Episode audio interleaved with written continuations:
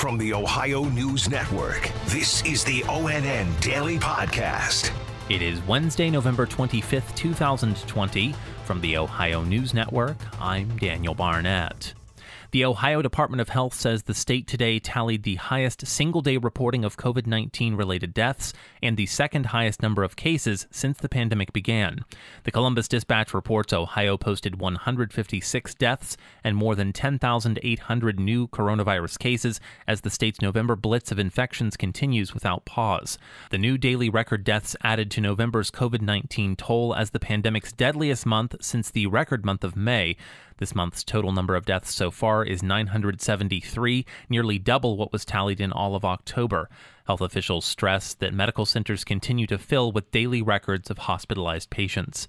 After eight months of a pandemic and a solid month and a half of hearing of a possible vaccine, a potential rollout date for the first round of COVID 19 vaccines was named yesterday. Bryant Somerville has the latest. Governor Mike DeWine announcing Tuesday a date. Looks like around uh, December 15th, we will get our first batch and we're very excited about that or in the process of planning how that will get out. The vaccine will take two shots about three to four weeks apart. The state's distribution plan is expected to put a high priority on first responders like healthcare workers and nursing home residents and those considered high risk for COVID. With limited amounts available at first, it could be next summer before it's available to the general public. In Columbus, Bryant Somerville. Bryant Somerville also spoke with a Columbus immunologist about the vaccine, and he's among a vocal group of health and science officials that say it's a modern marvel to have turned around a successful vaccine for COVID 19 in less than a year. Dr. Frederic Bertley studies how viruses make us sick and vaccine development. Never in the history of vaccine development have we put so many scientists and spent so much money to try to develop this. He says what makes the coronavirus vaccine so impressive the collaboration, locally, nationally, internationally, and FDA approved clinical trials, usually separated into three phases, were blended, helping to expedite the vaccine. Bertley understands some people might be hesitant for this vaccine, but he is not. Would you feel safe taking it once it comes out? Man, I'm first in line. He also wants people to know the FDA assembles experts from around the country to examine carefully the data, to study it, and make a decision to release it. People who are worried about government pressure and, oh, they're just going to prove it to fast track for political reasons, these are men and women like me and you that have nothing to do with the FDA or are not working for the government, but are experts in this area that are going to say yay or nay. In Columbus, Bryant Somerville, Today is a big travel day for the holiday, although health and political leaders say they hope that won't be the case this year.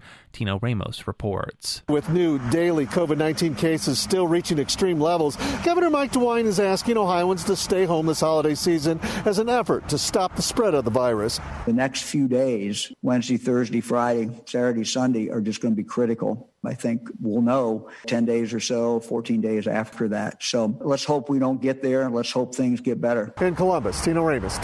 Air travel is way down this year, and Toledo is no exception. Emma Henderson has more from Northwest Ohio. The Toledo Lucas County Port Authority says the pandemic is slowing down travel for business, but people are still looking to get away for fun.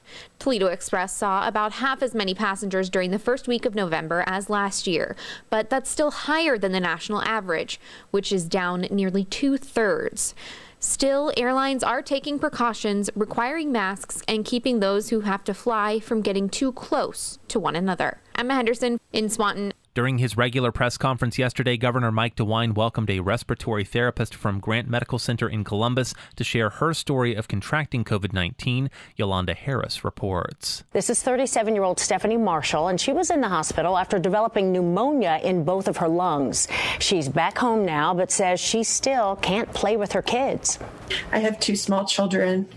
Because of them being in quarantine, they had to drop me at the door of the ER which was the hardest thing because I knew how sick I was and I didn't know if that was the last time I would ever see my family.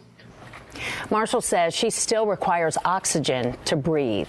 I'm Yolanda Harris. Former Democratic Congressman Dennis Kucinich, who served as the mayor of Cleveland in the late 1970s, is thinking about getting back into politics. Mark Naymik has the story. Still living in Cleveland, he's speaking out on rising crime, City Council's failure to challenge Mayor Frank Jackson, and the city's decision to turn to a consultant for help with the failing West Side market.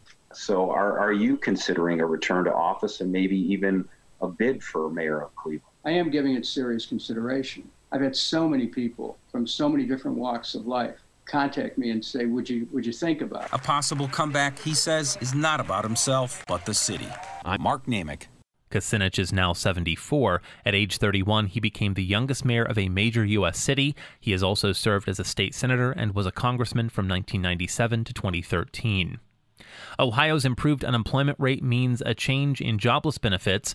Ohio's unemployment rate for October declined to 5.6%, which reduced the state's three month average unemployment rate to 7.6% and ended what the U.S. Department of Labor defines as a high unemployment period. On December 12th, federal state extended benefits will end for individuals who were originally eligible to receive up to 20 weeks of this program. Also, the self employed who are receiving pandemic unemployment assistance will not qualify for seven additional weeks after December 12th. Three men were found shot to death inside a residence in Dayton yesterday, but authorities say a motive for the shootings has not been determined. ONN's Dave James reports. Police found the bodies after they were called to the home northwest of downtown Dayton just before 6 p.m. Authorities haven't said if any of the men were related and have declined to disclose details about the shooting, citing the ongoing investigation. It's not clear how long the bodies were in the home or who discovered them. No other injuries were reported in the incident. Dave James, ONN News. A former Cincinnati City Council member has been sentenced to 18 months in prison after pleading guilty to a federal charge resulting from corruption investigations that have left two other council members also facing charges. Tracy Townsend has more. A federal judge ruled yesterday that Tamaya Dennard will begin serving her sentence next year. The judge called the case a real tragedy, saying the 41 year old woman had done a lot of good. Dennard pleaded guilty earlier this year to a wire fraud related count alleging vote selling. Dennard had asked for home incarceration, telling the court she resigned from council and took responsibility for her actions. Tracy Townsend, ONN News. And the College Football Playoff Committee yesterday released its first ranking of the year, and the Ohio State Buckeyes are in the running for the playoffs.